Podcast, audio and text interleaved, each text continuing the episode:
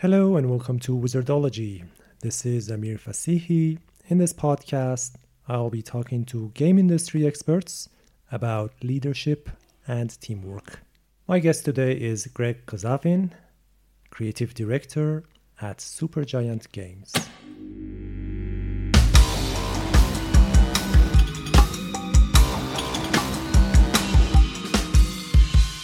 Greg Kasavin, welcome to this podcast. Thank you. Thank you for having me.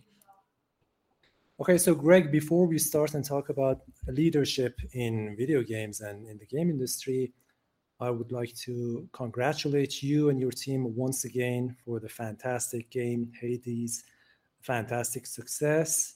You guys, I'm sure, are a huge inspiration for a lot of studios all over the world, including us at Deadmage. So thank you.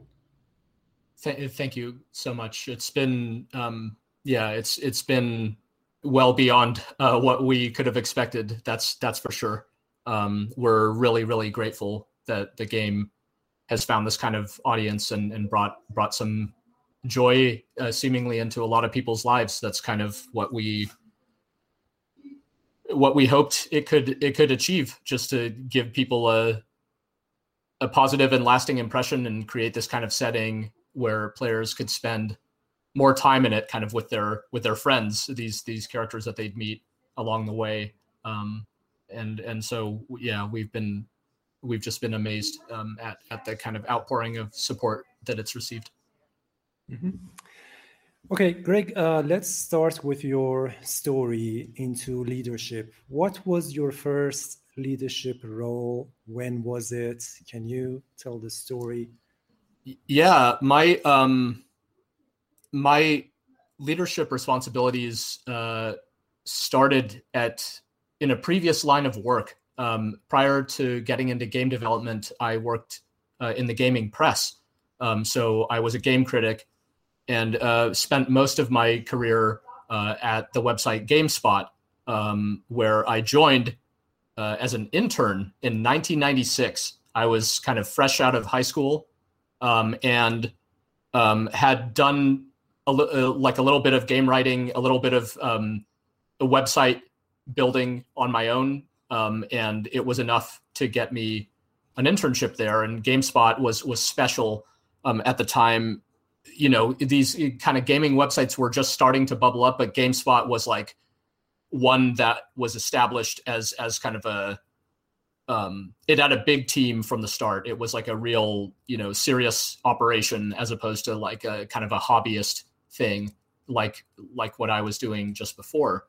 Um, so that was really exciting for me, and I was, you know, it it became my job to to write about video games. It's kind of like as someone out of high school, it's it, it was very very exciting because I'd been playing games, uh, you know, all my life and loved writing about them, loved kind of dissecting them. Um, um, and I I stayed at GameSpot in the end for more than ten years, which starting off as an intern I couldn't have expected, but I, I kind of like rose through the ranks over there, becoming an associate editor um, after college. I started working there full time. Um, and uh, by the end, I, I, was editor in chief and running the editorial department, um, and also as as part of my responsibilities running the editorial department, I, I was I was collaborating with all the other departments at what was then you know pretty big organization. So you know, similar to at at like a larger game studio or something, we have a art department, we have like a uh, like a um, an engineering department, we have a marketing department. So I was interfacing with with all those groups and uh, basically had to learn a lot of that uh, as I went. Um, I was I was fortunate to get some formal um, management training, like leadership training along that path. And and I um, uh, and I studied to get an uh, a master's in business administration kind of on the side through through online classes. So it's not the fanciest version of an MBA, but it's an MBA nonetheless. Uh, in addition to my English degree from from college, so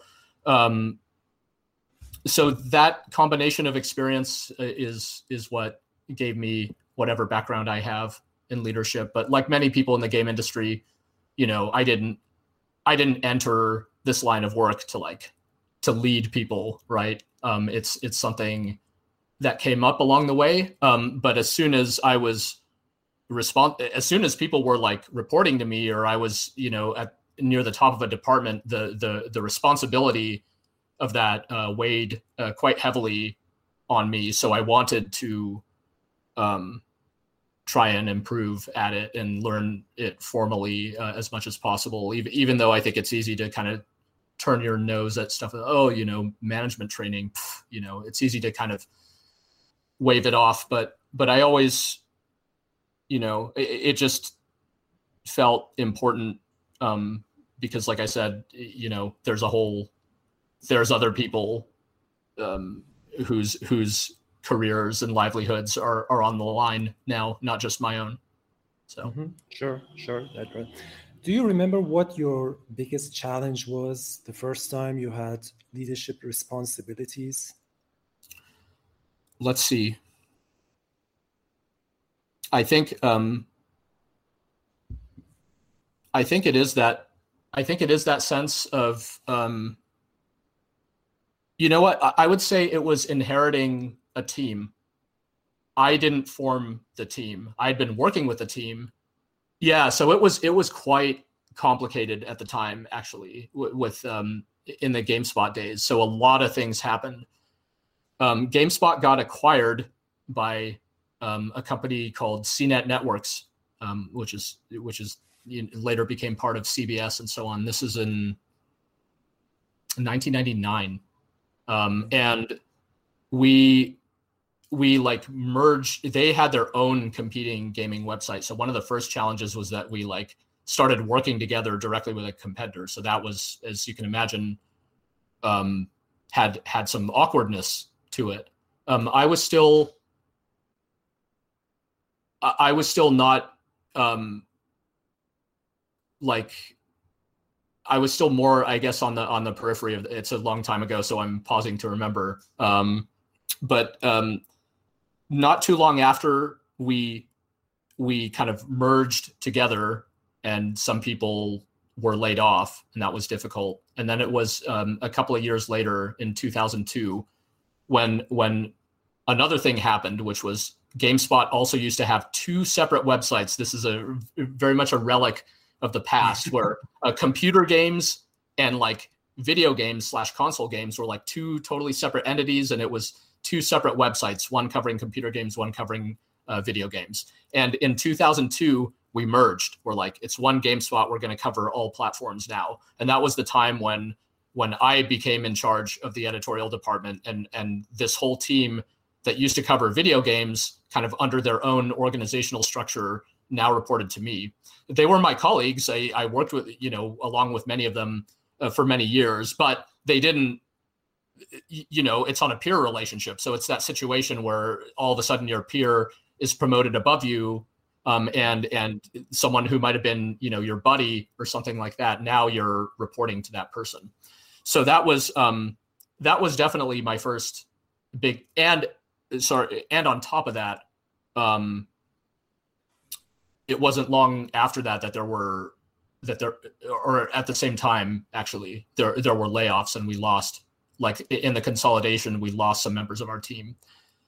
So it was a it was a tough situation because I'm like I, I likened it to uh, in the movie Empire Strikes Back. There's this almost like a running gag of Darth Vader like like choking you know one leader after another on on his on his uh, star destroyer um, and so it's like, you know, congratulations, you're now promoted. So it's like that kind of battlefield promotion where it's not necessarily under the most pleasant of circumstances.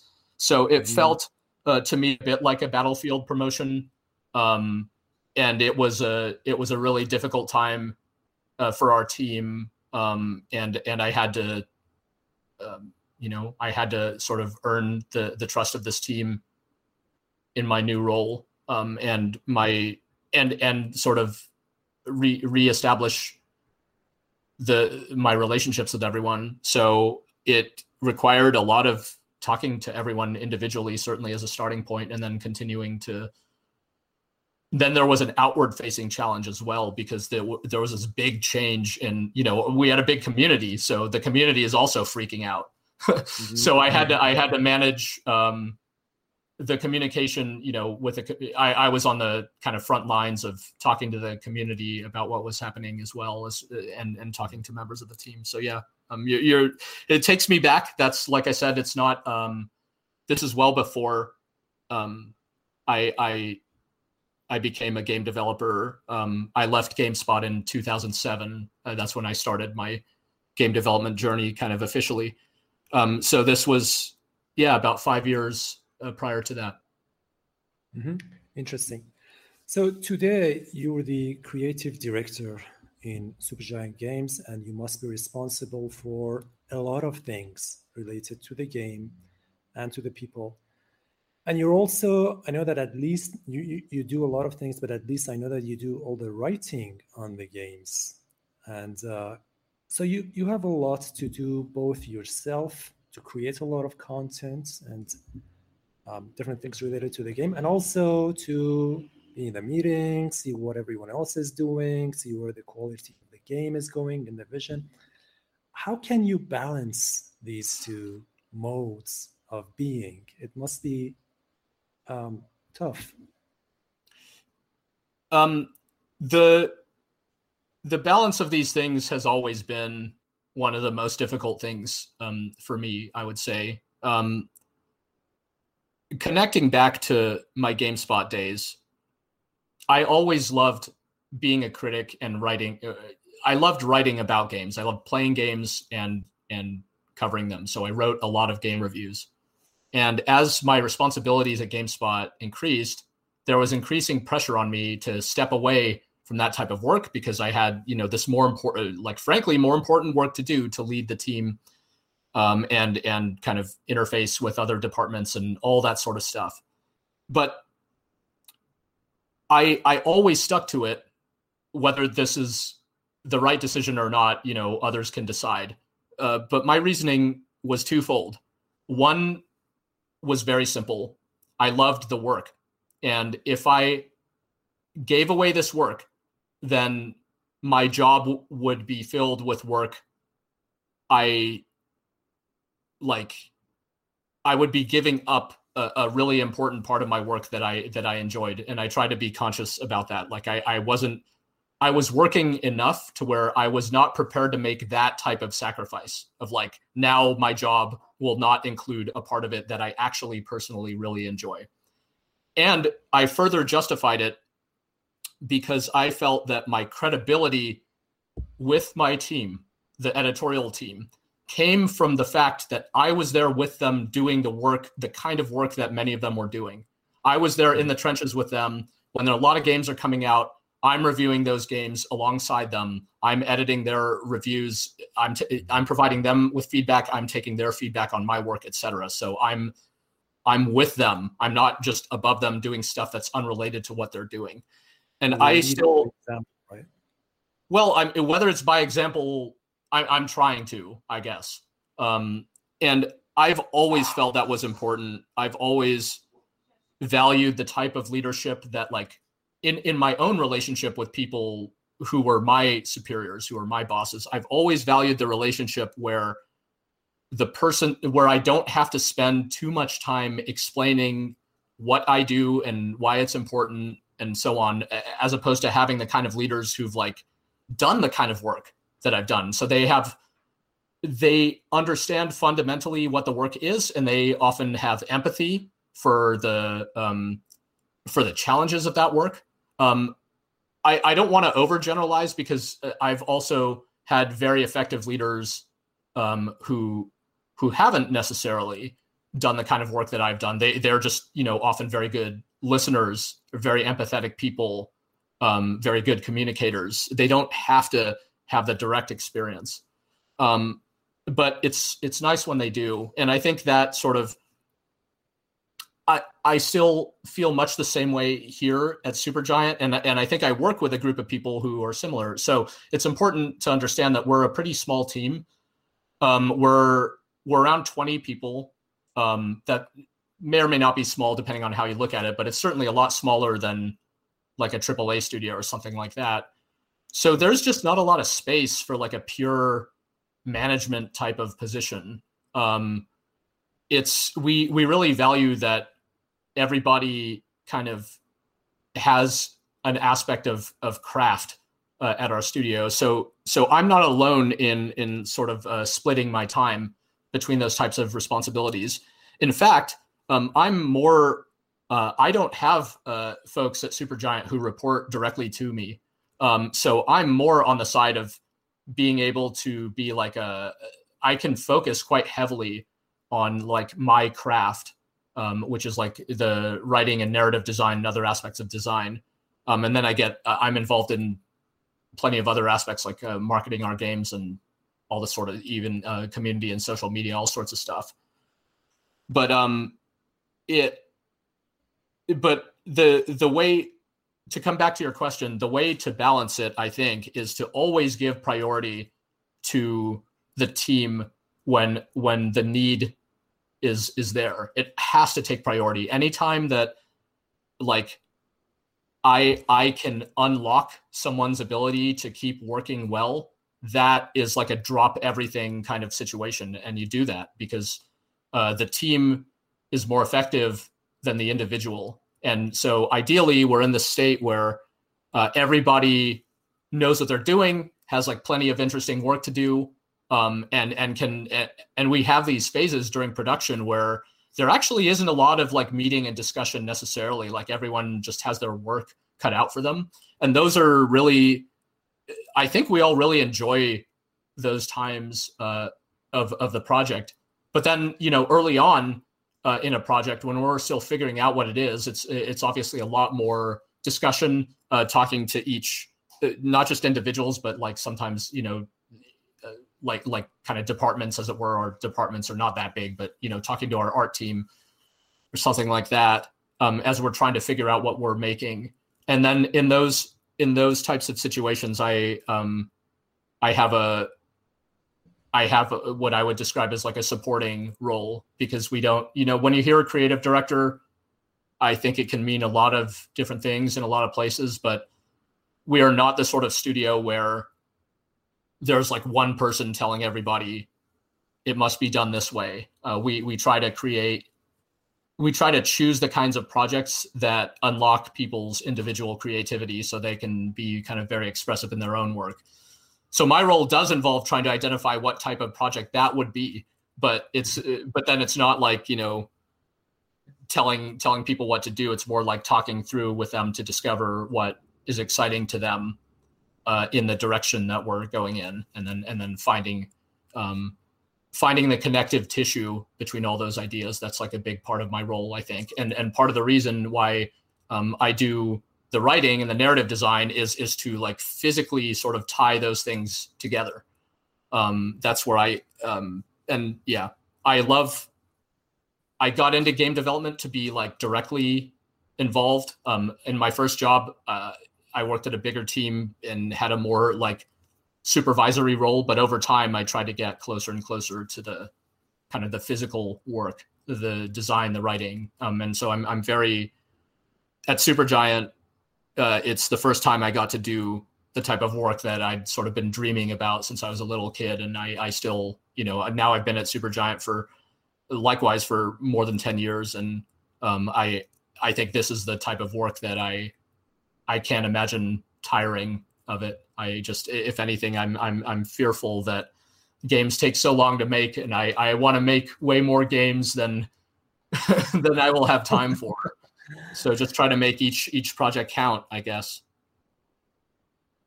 Mm-hmm. So so let's say when you are writing and you're focusing on what you're doing, you are going to be receptive to other team members approaching you and saying, Greg, what is this? How can I do this? Let's, let's have a meeting, right? You're not going to go into your own cave and say, don't talk to me for the next five hours since I'm doing this, right? So it's never finding a balance as you're going, right? Yeah, that's that's right. I mean, I, I guess I shouldn't say never. You know, right now my Slack status is do not disturb because I'm speaking to you. So there there are exceptions, but um, the uh, you know we won't be speaking for five hours in this particular case. Um, the um, yeah, for the most part, you know, uh, trying to for sure being available um, is an important part of it. Um, and I, yeah, I've I've always tried to make myself available. I would say, and just never never be. I um, I never want to be the reason that things slow down. Um, sometimes maybe to a to a de- back to like the balance or something like that. You know, I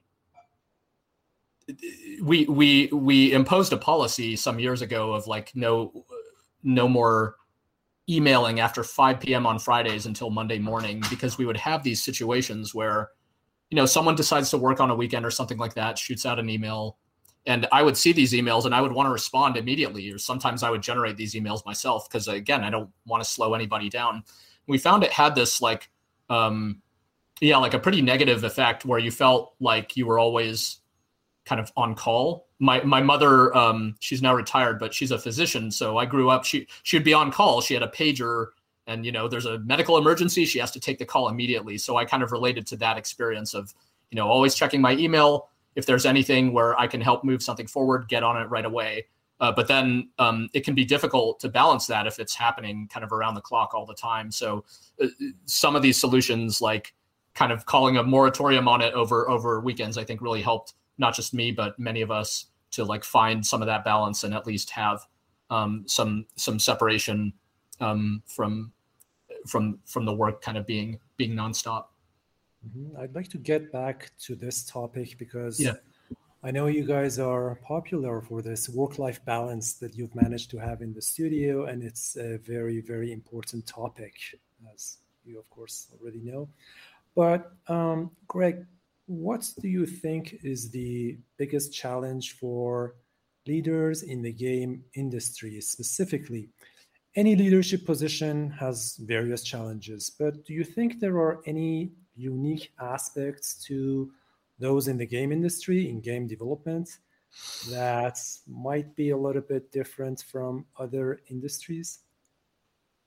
You know, it's it, it's hard for it's hard for me to say, uh, having not worked in other industries, um, I can only I can only speculate, and I'm reluctant to to do so. But you know, I, I think something that is very unique about game development is it's this very like it's very multidisciplinary. Um, there are other fields that are like that. I am I again I I know very little about say like film production or animation production or something like that. But um, maybe there's some common ground there in some ways where you're you're just working with a lot of different people in different roles um, um, like completely different roles um, and the way even the way to communicate effectively say like with with an artist um, maybe maybe different than the way to communicate effectively with say an engineer or a designer. So I think like each discipline within game development has has some of its own kind of subculture language um, it's not i don't want to overgeneralize about this because it's not like it's not like this is always true and that's the other part of it which is that um, you just again, it depends, but in in some game studios at least, you're you're going to be working with a lot of different people from a lot of different walks of life, and there's no kind of one size fits all solution in how to effectively uh, interact with them. And yet, uh, through that diversity can come um, really, really remarkable things. Um, so finding ways to like pull together different points of view into something cohesive, into like a, a, a studio culture that works, um, I think is is uh, is both a challenge and a really big opportunity. Like it's easy just to to hire as a leader, you can hire people who are a lot like you and are going to agree with you and see things the same way as you. But are you really are you really doing the right thing there or are you just making things more comfortable for yourself.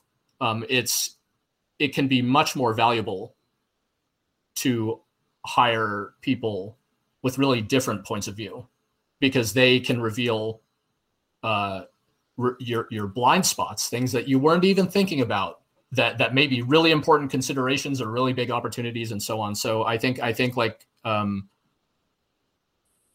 I think that that's again though I, I don't think that's a challenge necessarily unique uh, to game development. I think I think just about any workplace culture is going to benefit from um, from that kind of mindset. Um, so yeah, I'm not I'm not sure that that there's um, I don't know enough about other industries. Yeah, in conclusion, to be able to say with certainty uh, that that there's something about games that is like unique, uniquely different about them from like a leadership standpoint. Mm-hmm. So you you mentioned something very important, and that is knowing how to communicate with different members in your team. Well, they might have different skills, or they might be different types of people. Is is this a skill that you had since you were a child, or is this something that you were forced to learn as time passed and as you had leadership positions? And in general, this leads to another question, which is an important question, and that is such soft skills are these um, inborn or can you practice and become better in such things? One example is obviously communication. Yeah.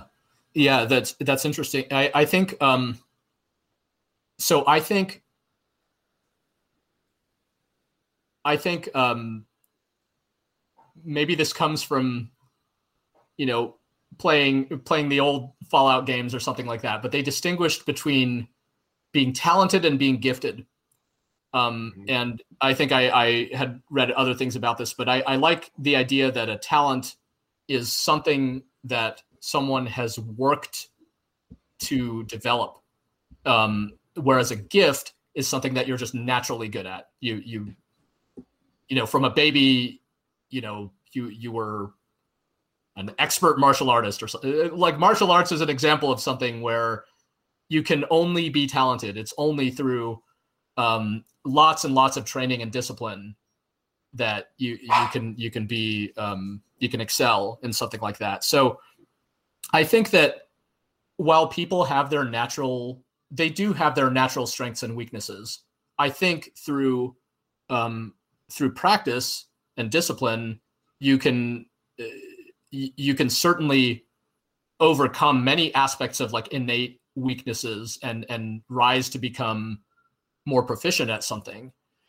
Whether you'll be as proficient as someone who's like naturally gifted at that thing i i personally don't really believe so.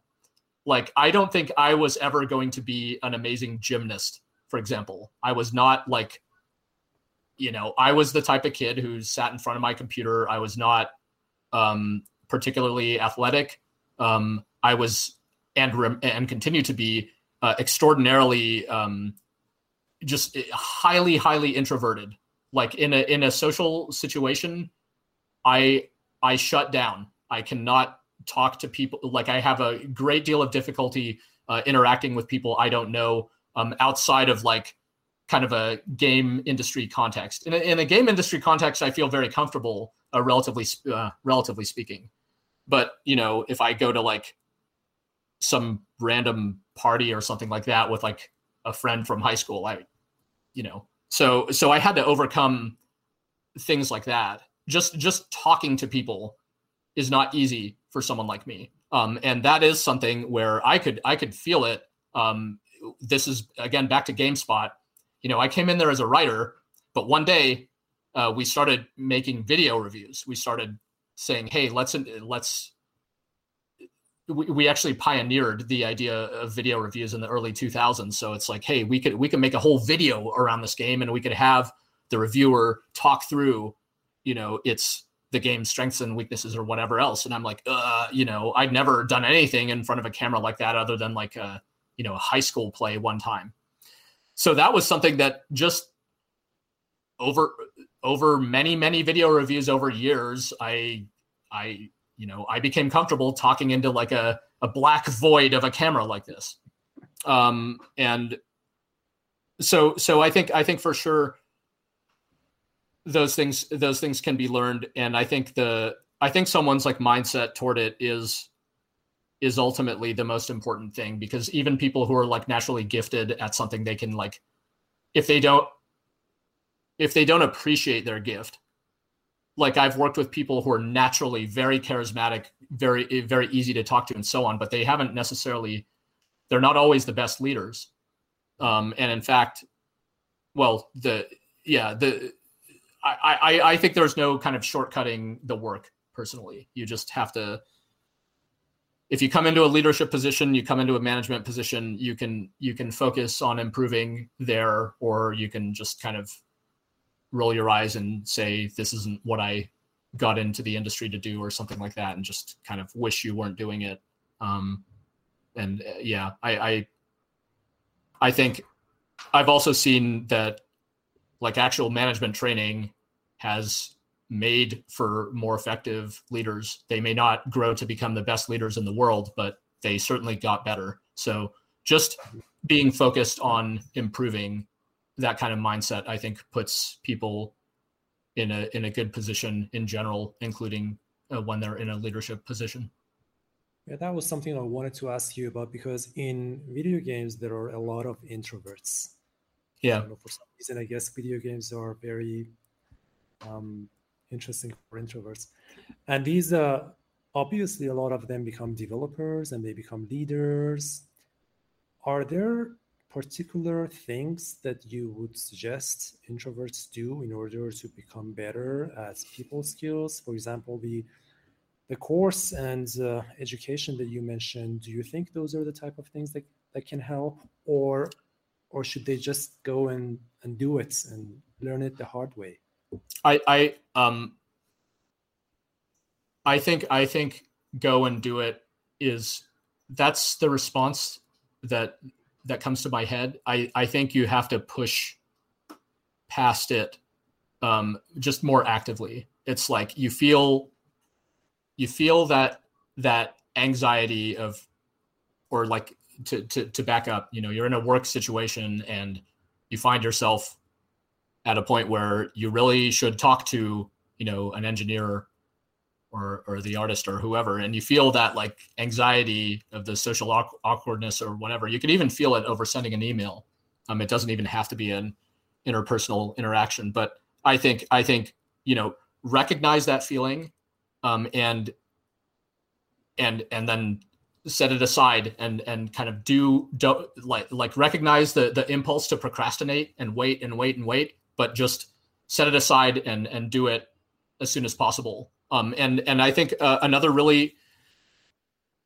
a, a, I think a, a valuable skill um, that's related to this is knowing when it's better to talk to someone directly, as we're doing right now, versus sending an email versus sending a Slack message. Like uh, understanding the strengths and weaknesses of those forms of communication um, it it seems so obvious to us now at Supergiant, but I think it took us quite a few years to be more discerning about this.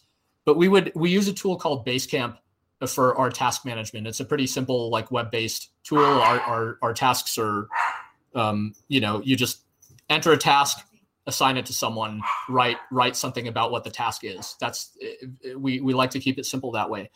But sometimes tasks are unclear, their success conditions are unclear. And we'll start to debate something in the task, right? It's kind of like a message board. We're going back and forth, um, you know, writing long paragraphs. And we've learned to stop that immediately. The moment it's going back and forth, the moment it's becoming like a debate, talk to each other. Drop it right now. Don't talk on Slack. Talk face, you know, set up a meeting, talk directly. Um, and because important aspects of communication like tone and body language are, are not available in writing. Um, and and even someone like me where my whole job is writing or a big part of it it's very easy to screw up the tone of something that you put in an email or a slack message. And then if the person you know gets the wrong impression then you've totally derailed what you were trying to talk about. And and the the fastest way to resolve that in my experience is is like I said to talk directly. So that's just one of those things I think it requires actively thinking about these differences and, and understanding that these are different forms of communication that each have have their own kind of advantages and and and using them uh, accordingly. So, you know, I I think just even maybe in the way I'm talking about it right now, it sounds very. I think to a lot of people this comes more intuitively. It's just like, what do you you, you know you're you're overthinking this, but I have to I have to think about it more more actively that way because again, left to my own devices, you know, I I it's not natural for me to like uh you know, hey, how's it going? How's your weekend? You know, how was that bike ride? Like, I don't. Uh, it's it's hard for me to have those kind of conversations. Um, mm-hmm. but it, it, but I recognize that they're important, and so you just try to push through it if it's not your natural strength. I think. Okay, let's uh, segue into a topic which is related to what you just mentioned, the uh, remote working, which almost all studios have been doing for the past yeah. year.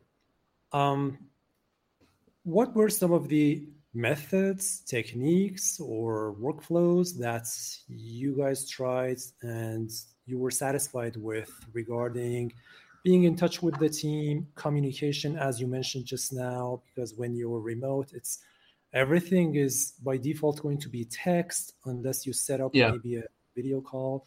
Was there anything that um, really worked for you guys?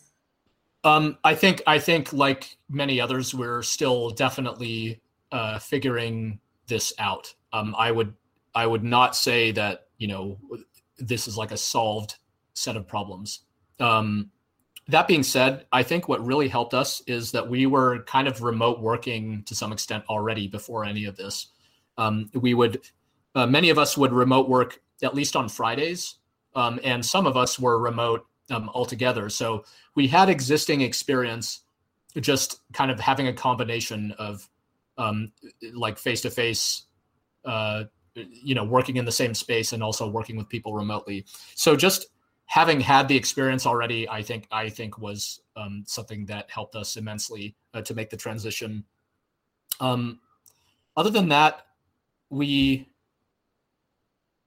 we did we did try to like create a number of like kind of optional uh, like like so uh, essentially social events like a like a like a lunch thing it's like hey there's just a and and this stuff was optional it's basically always optional but you're you're if you want to just have lunch with your colleagues join this call and like chat about stuff so we we tried to emulate some of the um types of social interactions that could happen, not just the work interactions, um, while knowing that it's an imperfect solution, but trying to be careful to not like like abandon that aspect of the work environment entirely.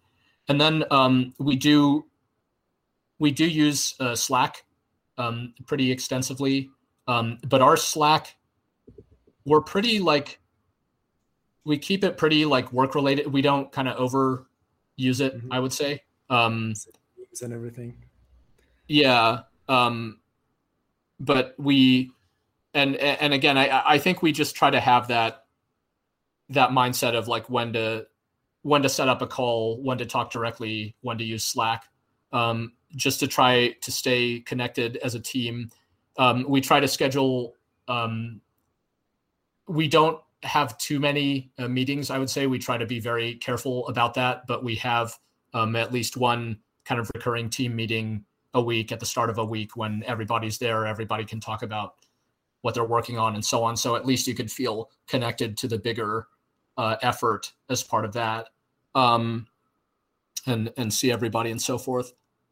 Um, I'm trying to think if there's anything else, but yeah, I I, I think you know, I think the other thing is is just kind of what I was saying before that we try to make sure that uh, everybody has enough like solo work where they don't they're not necessarily reliant on um, having to like um, interact like having that balance between plenty of solo work with with the um, with the more occasional like team interactions. So if we if we had to like if we didn't have as much solo work as individuals as we do, I think it would be much more difficult for us right now. Mm-hmm. Okay, uh, let's talk about motivations, Greg. So, probably during the past 10 years, working on various creative projects, there have been many ups and downs. And as a leader, as a creative director, as someone who's holding the vision, most probably everyone in the team is looking up to you and they are expecting you to be always upbeat, holding the flag, pushing everyone forward. How has it been for you? Has there been many days where you have felt you have lost the fire or you are unsure about something? How, how would you keep yourself as the leader motivated? Yeah, I so I don't I I would I would probably refute the idea that the that the individuals on the team like i'm i'm not the the kind of cheerleader necessarily. There there are um i think there are situations though where maybe um maybe that's more true than at other times. Um certainly around our um at different phases of the project. But i like i said i don't have um well, to to back up to your to your point, I think I think the way I think the way I stay motivated personally is that I'm I'm very um I feel quite driven around the result. I care a lot about the outcome of the thing that we're working on. Um, I love games. I want to work on games that are worthwhile um, when times are difficult, and they often are, I'm um, really actively, maybe even desperately sometimes, looking for a, a solution um, to to get us out of whatever rut we might be in, whether it's a if it's a creative rut or something like that. How do we fix this? So we have uh, we often say at Supergiant, and this isn't just me. We we we feel like we're a problem solving oriented team, and the good news for us is there are always problems to solve uh, in game development. So I haven't um, I haven't had situations at Supergiant where I felt like like well it's tough. I, I don't want to. It would be totally dishonest for me to to say that I you know I, I never lose motive. I I I I'm easily discouraged. I'm not. Uh, um, I have to. That's another thing I have to fight against. Um, I think many writers uh, probably. I, I think it's not uncommon for writers. Like when you're doing creative work, especially in the early stages of it, it's really easy for someone to tear you down because it's it's not done. It's just this kind of like i think of like a little fledgling. It's so it's so vulnerable. Um so i'm i'm i'm so glad i work with um a team that is that is sort of cognizant of that. And we we try to we try to be careful around new ideas and not just sort of run them into the ground right away. Um but i I do think I find my I regain my I regain my motivation when thinking about the possible outcome and and knowing that we are able to make these games that uh, can leave a pretty powerful impression uh, on a lot of players and um, and it's years of our lives. It's like they take a long time to make and and we um, and then even past that, I think about how they stick with me forever. Like, you know, I still think about Bastion all the time, our first game. It's like, so it, I, I motivate myself by thinking about how, uh, I, I think kind of by pressuring myself now that I'm talking to you about it. It's like we, we have to make this, we have to make this count. This matters. Um, it matters to me. Like it may, you know, again, my mom's a, my mom's a doctor. She's she's actually helping people. Um, I, I I have a certain point of view on it. It's like, well, video games, it's not as serious as being a neurologist. However, um, I know video games have been really important to me personally throughout my life, and I, I, I think they matter. I choose to believe that. So um, they, I think the work we do is important. The relationships we have with each other are important, and when when push comes to shove, we should just uh, it's it's good to focus on those things and focus on you know personal well-being as well. Just being very uh, conscious of when um, you need to take a break from it all and change your scenery and and that sort of thing. But yeah, motivation is it, it's a as you can tell for me it's it's difficult it's difficult to explain where where motivation comes from for me i think mm-hmm. it's just I'm, I'm glad i don't lose it too often. Yeah. It's just coming from somewhere deep inside related to all the experiences most probably okay uh, greg if someone is going to join your team or Supergiant um, what would you say what, what kind of trait would be the absolute most important thing that you would expect to see in that individual it's hard it's hard to pick you know just one thing but i if i had to pick one thing for some reason i would i would say like a like a growth oriented mindset i think the capacity to learn and grow uh, is quite vital in the game industry because it's an industry that is constantly evolving.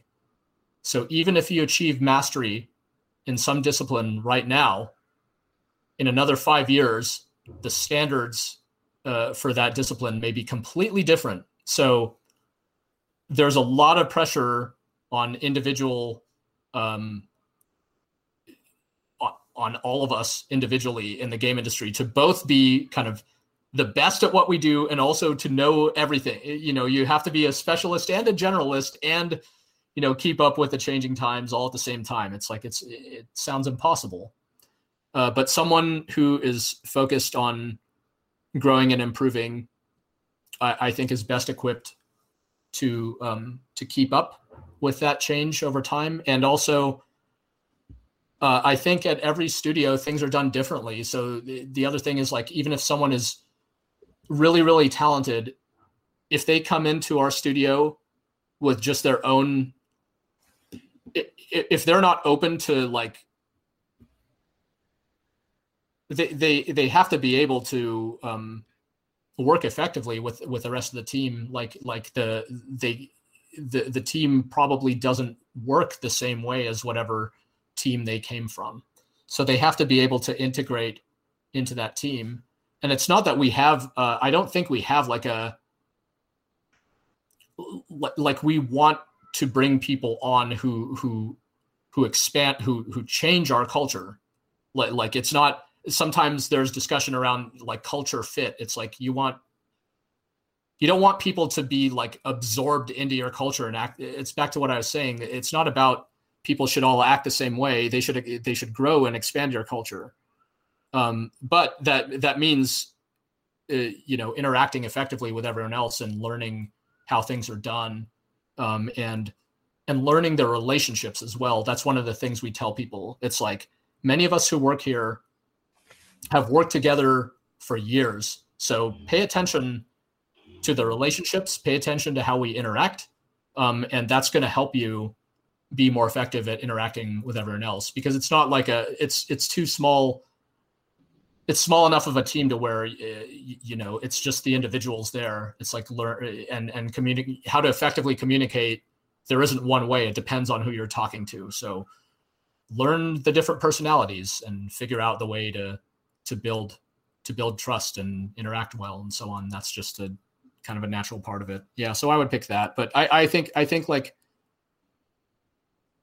yeah i mean someone someone who's growth oriented also i think i think that's a person who values the the effort involved in in growing as well it's like there's there's just no shortcutting some of the hard work there in in improving i think mm-hmm. interesting Um, you guys have been together for a long time. The core team has is still there. I guess the core team that worked on Bastion is still there, and you have other yeah. people joining the team. There aren't many studios that that have such retentions in them. First of all, two two questions: How important do you think this is? And number two, why do you think this happened? What what was the thing, or what has been the thing that caused the, the core team to stay together and deliver great games one after another? Yeah. Um, so, you know, in in our case, um, it's incredibly important. I think it's our lifeblood that we've stuck together like this. Uh, the seven of us um, who worked on Bastion way back when, we're all still there in our respective roles, and um, and our studio has grown. We've brought on a number of extraordinarily talented people without whom uh, Hades, I can't even imagine what it would be without their individual contributions. Um, but the the games we make are like fundamentally built around uh, the the individuals that we have. Like we we try to uh, back to back to my own role. It's like I I think I consciously think about like what type of characters would Jen, our art director, you know, love to create. What type of what type of setting would would Darren, our our composer and audio director, would he find you know really inspiring um, to to create music for? Um, so I think and and what type of characters would be amazing for Logan Cunningham, uh, who's been the voice actor we've worked with the whole time. Would would make it would be really exciting, you know, to hear him bring to life. I, I think actively um, about the individuals around me um, and how that can make for a game, as opposed to like imagining a, a game and then sort of hiring to to fill the the the roles necessary to make that game happen. So the individuals that we have is basically the uh, the number one strength that we have, and also and also the constraint that we have. It limits the types of games that we make, but um, we just try to play to our to our various strengths. And I think you know we're we're all aware that our greatest successes in our uh, careers have been working together. So we found this kind of like we have this creative chemistry between us it, and it doesn't come from us agreeing on everything. It comes from the opposite. Like we we have a lot of different opinions, and um, I've said before, like I don't think we make the games we make. They're not the game that any one of us would choose to make. Uh, they're they're the synthesis of all of our ideas, and they end up being greater than what what probably any of us uh, could have come up with on our own. Um, how we've done it, um, I think I think there's a lot of luck um, life takes its turns, and we're really fortunate that we've first of all been able to stick together like this. Um, but the other thing is we have tried we we try our best to make it a sustainable place to work um, as much as we can, though that can be that can still be be quite challenging. But it's it's like it's just recognizing that um, the work has to fit with with everyone's lives, um, and and so um, be, because it you know we we want to be in it for the long haul. I think another another reason finally is that it's it's our it's an active goal of ours to stick together as a team and keep making games together for as long as we can. Like we actually want that. So I think um, we acknowledge that early on, and so have have tried to take steps to to ensure it. I guess, but but again, that that doesn't guarantee anything by any means. So when everyone has inputs regarding different aspects of the game, uh, which is which is very beautiful. And obviously, you will find features that are probably very interesting because everyone has had an advantage and you're using everyone's advantage. But um, for sure, there will be conflicts. Um, how do you resolve conflicts when someone is maybe not necessarily um, agreeing with some something to be added to the game? Yeah, we we talk about it. That's the simple answer. We um, we try to identify when conflict happens um, and and and talk until we can reach a resolution um, through like consensus building is really important um, at at our studio. Um, we try never to just kind of like when there are sometimes situations when we're like, well, maybe we should vote on this. You know, you know, five people in a room. In the in the rare occasions when we feel like we should vote on something, it always feels like a failure. Like we need to we need to reach consensus and get to a decision that even people who may have been reluctant about it or disagreed with it initially, they're they're like we we find some some common ground to where everyone understands the decision that we're making, why we're making it, and we move forward together. Um, so uh, sometimes though you have a meeting and people you know someone someone may strongly disagree about something. It's not necessarily i don't think like our, our tempers like flare or anything like that but sometimes people get more heated. It's like no you, you know this is wrong. We shouldn't shouldn't do it this way. And and i think we just try to catch ourselves in those moments sometimes it's like you you reflect on the meeting you just had. It's like yeah like that something felt unresolved that interaction felt bad and we we try to make sure that we immediately sort of follow up on those after after you kind of have time to reflect but soon after that you know you talk right away um, to try and move past that instead of like letting any kind of negative feelings fester. Um, some of the worst types of interpersonal situations can happen if if someone kind of grows to resent somebody else you know and and it's often because they just there's a failure to communicate there between them and and they their values are at odds um, and or something like that. And they, you know, one person is just like, oh, I can't stand this person. But you never, they don't tell that person. They don't give the person the feedback of like what what is caught, what is so frustrating about working with them. So we we just try to be more honest with each other about that. Of like, hey, I was really frustrated here, or like, or I got the feeling that you you were really upset during this meeting. I just want to talk about it more or something like that. So just trying to be open and honest with each other in that way. That's hard to do. Um, that's something that is easier for us to do having worked together uh, for a long time right? We we kind of know each other. We know what our uh, personality quirks are but we um, but it's also just trying to be very mindful of that as well. And swift uh, conflict resolution is really important yeah on a small team you don't want people on a big team for that matter, but you don't want people to be like feel super kind of unhappy with the work they're doing or feel like we're going in like a, a bad direction, making a mistake or something like that. I thought you do the Darth Vader choke when anyone disagrees with you. no, that that that does not. Uh, that was only in in my previous workplace. No, no choking, no choking necessary. Thankfully.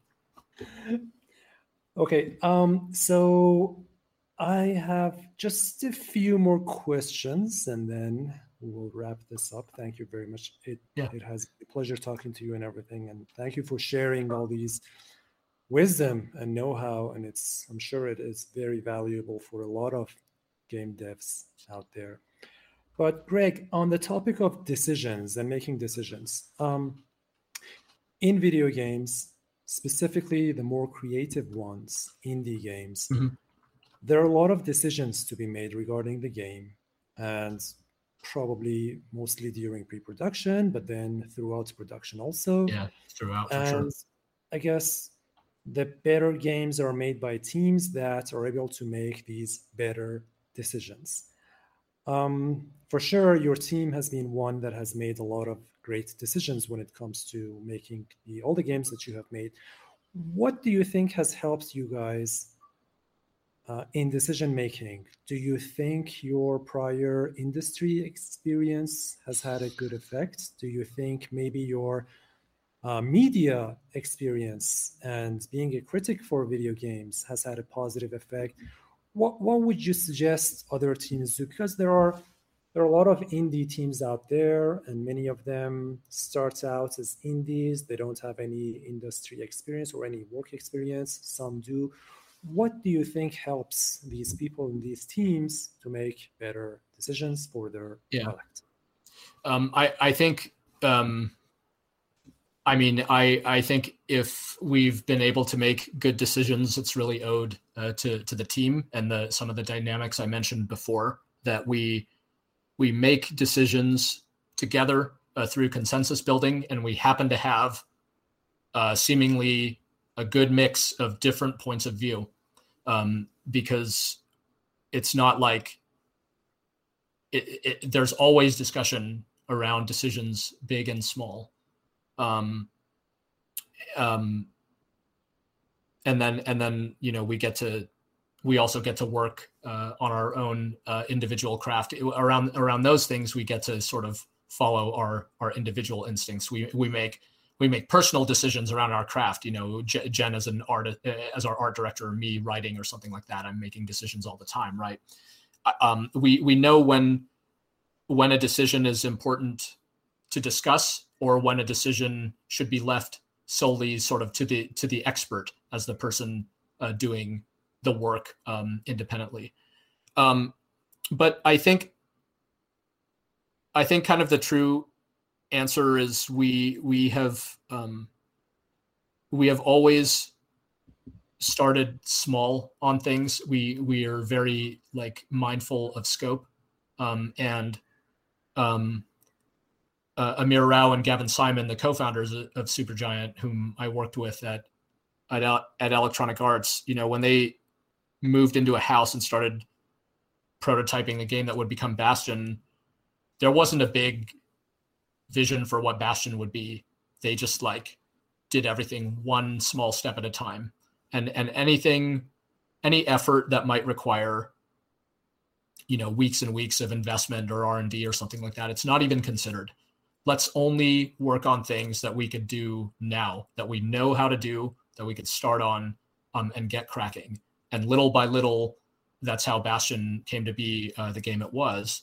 And we've i think we've largely stuck to that ever since that we're we're very we just try to make practical decisions that we can we we can see how we can do it.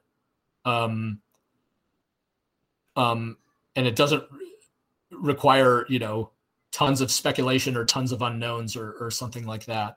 Um, and and I think being very grounded that way um, has helped us to to to survive, to make like practical uh, decisions that don't sort of get us into tons of trouble when we realize we're in way over our heads or something like that, as as can happen. Like one of the hardest things, I think I think many game developers will concur on this one. It, it, it, like finishing things is hard. Um, sticking to schedules is hard. Um, and we do owe a lot to our past experience at Electronic Arts um, when it comes to having an, a kind of a built-in production discipline. Electronic Arts, at least the team we worked on, they shipped games on time.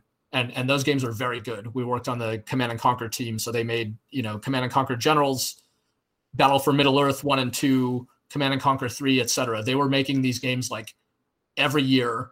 Um, and they they got great reviews. They sold great, all this stuff. So it was a really efficient uh, team.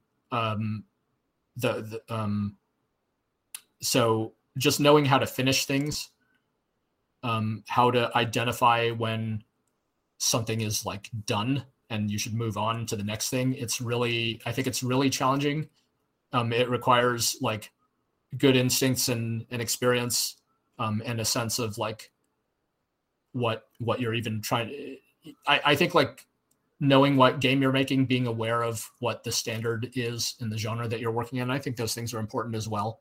Um, but yeah just trying to be practical um, because there's no there's no magic to this stuff right? Like having done it you, it's just it, it's it's all just a bunch of work that a bunch of people have to do so deciding um, what to do in what order um, is really is really tricky. But like focusing on the hardest problem first, uh, solving it in the most practical way, um, that that has helped us to move forward through the years and and get us out of some of our like creative ruts and stuff like that. You know, we would during pre-production on Transistor and stuff like that. We and on Pyre as well. We spent a lot of time kind of wandering, um, trying to figure out what we were doing. We have to keep sort of finding practical ways to move forward. Very important point. Controlling the scope, starting with what you can do, and then maybe polishing some aspects that you know how to do, just like what you guys did in Bastion and all the other games. So, Greg, uh, you are a writer and you you've studied English. You have always written. Do you think that writing in general is good for game developers? Because mostly the modern world is kind of, I guess, um, against proper writing and when there's social media and you know sms text messaging but how important do you think writing is for programmers, designers, artists? Yeah, uh, um, you know, writing is is um, an important form of communication for sure. Um, I think so. I think it is important as you you know if you're um, if you're screening job applicants, someone who is more eloquent and more articulate in their writing um, is likely to be noticed sooner.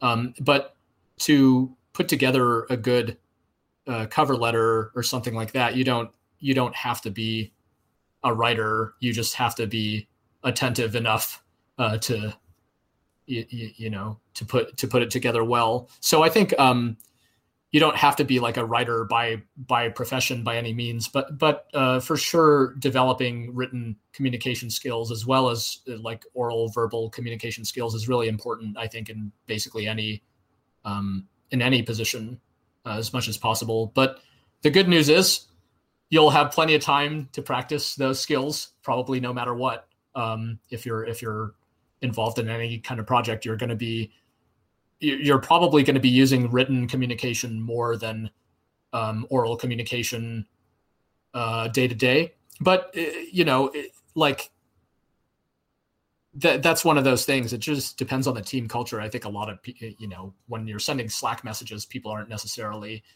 being super mindful of their of their like grammar or something like that. But it's still, but even knowing when it's okay to be more informal with people in text communication i think is important um, just sort of like reading the room finding the right tone um, with with your with your colleagues or with whomever you're interacting with. But uh, yeah i don't i don't know that that's that's like writing skill per se. That's just kind of it's it's the intersection of communication and, and writing. So some some basic uh, writing skills i do think are very important. Um, do, do you do you fix the errors of your team when they have grammatical errors or spelling uh, errors? in what um in what so so when we're like working on so if there is like uh, I'll give you an example. You know, we're working on um like a like a presentation for the team, just covering some of our some of our plans and stuff like that. I do uh, for sure do like an editing pass on those things. I do work on on all of that to to make sure that those are um, kind of as as as clean as can be. And that yeah, my background as an editor uh, comes into play for that for sure. I do like all um, so I'm not just writing for our game. You, you, know, I write our like patch notes and stuff like that. I write all all sorts of stuff that has nothing to do uh, with the content in our games because uh, for it's it's always for any kind of formal communication, it's always better when it's uh, when it's kind of clean and easy to understand. Fantastic. Greg, it was a pleasure talking to you. Do you Thank have you, any sir. final comments? Um, I, I, um, I, I appreciate you having me um, on this program and, and reflecting on this. Um, I, I'm very fortunate to be working with uh, some really good leaders at Supergiant um, my colleagues Amir and Jen and Gavin, um, they um, and Andrew, they have managerial responsibilities in addition to the work that they do, um, and it's through uh, it's through their own leadership by example. I think that we've come as far uh, as we have. So I, I'm glad to work at a place that that doesn't think of this as an afterthought because it's not again you know leadership you know again it's not as fun as it's not as fun in quotation marks as designing a video game and thinking about you know cool abilities and stories but it's but it's we can't we can't do any of the rest of it uh, without it. So um I yeah I'm I'm grateful uh, to my colleagues and the work they do. I think we all uh, lift each other up through through this. So yeah for sure for sure. Uh, Greg Kasavin, thank you very much. I wish you and the great team at Supergiant the best with the next project that you guys you. hopefully start soon. Thank you. Likewise, all, all the best to your team. Thanks. Thank you very much, Greg. Have a great day. Thank you. Take care. Bye.